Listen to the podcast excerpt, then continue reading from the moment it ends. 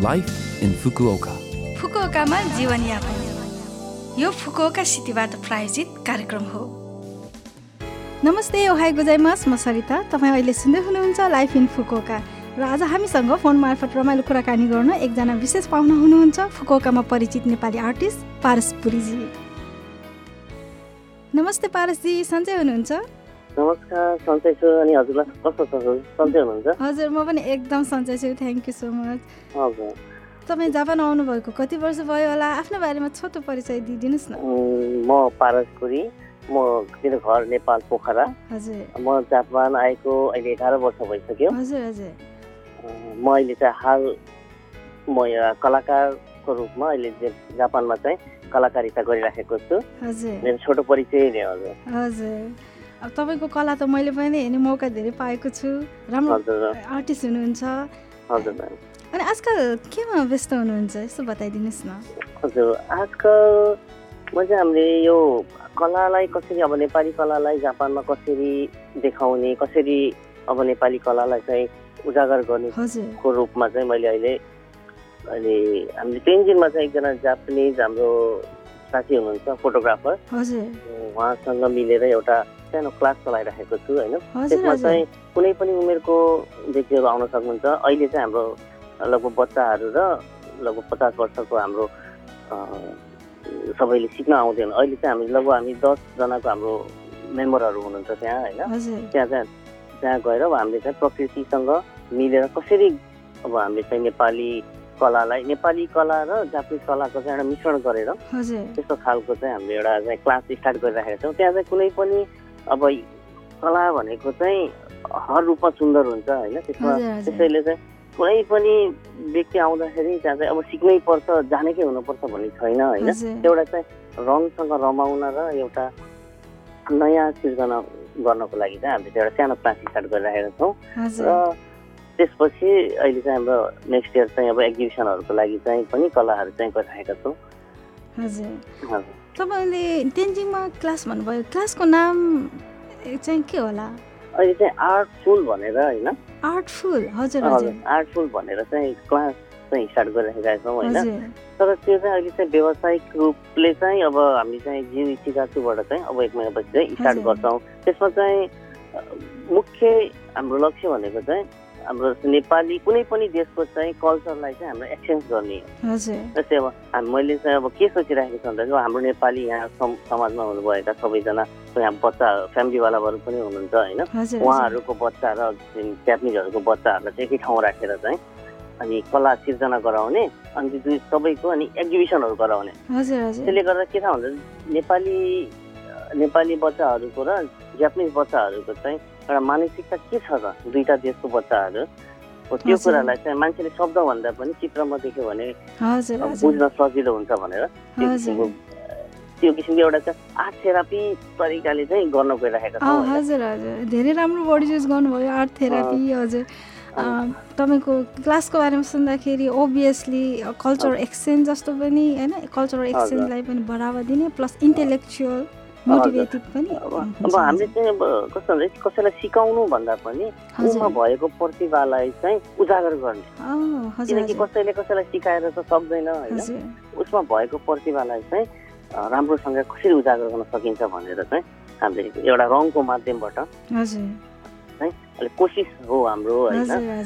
अब उहाँ एक मेरो जापानिज साथी पनि फोटोग्राफर हुनुहुन्छ उहाँले फोटोग्राफीको तरिकाबाट गरिराख्नुपर्छ भने मैले चाहिँ कलाको यो रङको तर्फबाट चाहिँ गरिराखेको छु होइन। तपाईँको यो कलाको मिडियम चाहिँ अब डिफ्रेन्ट थरीको मिडियम छ होइन? तपाईँ चाहिँ कुन मिडियममा गर्नुहुन्छ? यसो बताइदिनुहोस् न हजुर। हजुर म चाहिँ पानी रङ वाटर कलर हजुर हजुर। अइल कलर दुइटैमा गर्छु होइन? हजुर। अनि अइल कलरमा चाहिँ प्रायः जस्तो हामीले अमूर्त चित्रहरू बनाउँछु भने हजुर। वाटर कलरमा चाहिँ हाम्रो प्राकृतिक दृश्यहरूको चाहिँ चित्रहरू बनाउँछु। हजुर। त्यसले गर्दाखेरि जस अब हामी चाहिँ लगभग हामीले चाहिँ सबैलाई चाहिँ जस प्रकृतिसँगै गएर सिकौँ भन्ने चाहिँ अब हाम्रो चाहिँ मेन उद्देश्य हजुर हजुर। त्यो चाहिँ गरेर गरिरहेका छौँ। धेरै शुभकामना छ फर्दर अझ सफलताको लागि। हजुर हजुर। धेरै धेरै धन्यवाद छ तपाईँले पनि मलाई यसरी बोल्ने मौका दिनुभयो होइन? र तपाईँ र तपाईँप्रति तपाईँ र यस एफएमप्रति चाहिँ म धेरै धेरै धन्यवाद दिन चाहन्छु थ्याङ्क यू सो मच अब अलिकति हामी तपाईँको नेक्स्ट एक्जिबिसनको बारेमा कुरा गरौँ नेक्स्ट एक्जिबिसन अहिले कहिले गर्ने र कहाँ गर्ने कसरी गर्ने कस्तो योजना बनाउनु भएको छ यसो सेयर गरिदिनुहोस् न मेरो अहिले खास गरी यही युगाजमा गर्ने मेरो चाहिँ प्लानिङ थियो होइन। तर चाहिँ कोरोनाले गर्दाखेरि चाहिँ गर्न पाइएन। त्यसले चाहिँ नेक्स्ट इयर पनि खास गरी फेब्रुअरी मार्चमा गर्ने चाहिँ मेरो प्लानिङ छ टोकियोमा होइन। टोकियो र कोकामै पनि गर्छु होला। सायद पहिलो चाहिँ टोकियोमा गरेर अनि त्यसपछि चाहिँ कोकामा गर्छु होइन। त्यस हेरौँ अब यो कोरोनाले यदि राम्रै भयो भने चाहिँ गर्छु होला। नत्र भने फेरि अलिकति पोस्टपोन गर्छु होला सायद। हजुर हजुर। है कोरोनाले सबैलाई असर गरिरहेको अहिलेसम्म तपाईँले फुकुकामा कतिवटा आर्ट एक्जिबिसनहरू गरिसक्नुभयो यसो बताइदिनुहोस् न।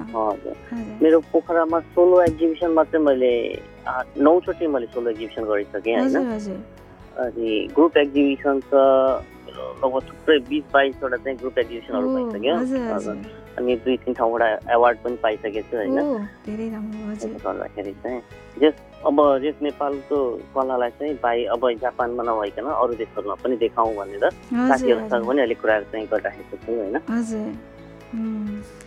अब अलिकति कुरा अलिकति चेन्ज गरौँ है। एघार वर्ष भन्नुभयो है तपाईँ आउनुभएको। हजुर। तपाईँको लामो बसाइमा फुकोकामा कस्तो चेन्जेसहरू पाउनु भएको छ? यसो आफ्नो एक्सपिरियन्स सेयर गरिदिनुहोस् न। मेरो एक्सपिरियन्स भन्दा अब खास गरी म हामी आउने बेलामा चाहिँ अब हामी नेपालीहरू एकदम कम थियौँ होइन। एउटा चाहिँ जसलाई भेट्दा पनि तपाईँ घर कहाँ हो के हो होइन भनेर एउटा आत्मीयता हुन्थ्यो भने आजभोलि चाहिँ अब हामी नेपालीहरू धेरै भइसकेका छौँ होइन? त्यसले गर्दाखेरि बाटोमा हिँड्दा पनि अब मान्छे अब हामी नेपाली नेपाली पनि अब देखेको नदेखेकै गरेर हिँड्न थालिसक्यौँ होइन? एउटा सबभन्दा ठुलो चेन्जेस त्यो भयो होइन? तर त्यो चाहिँ नहोस् भन्ने चाहिँ मेरो चाहिँ चाहना। हामी नेपाली जहाँ जतिजना हामी ग्रुपमै भए पनि बोलाउँ होइन? एउटा राम्रो सन्देश दिउँ एउटा राम्रो तरिकाले बोलाउँ सबैसँग मिलेर बसौँ भन्ने चाहिँ मेरो त्यो चाहना होइन? अरू त खासै अरू त केही परिवर्तन त भएको छैन होइन। त्यही नै अब अन्त्यमा फुकुकामा आर्ट्समा स्टडी गर्न चाहने नेपाली भाइ बहिनीहरूलाई केही सुझाव दिनुहुन्छ कि? हजुर।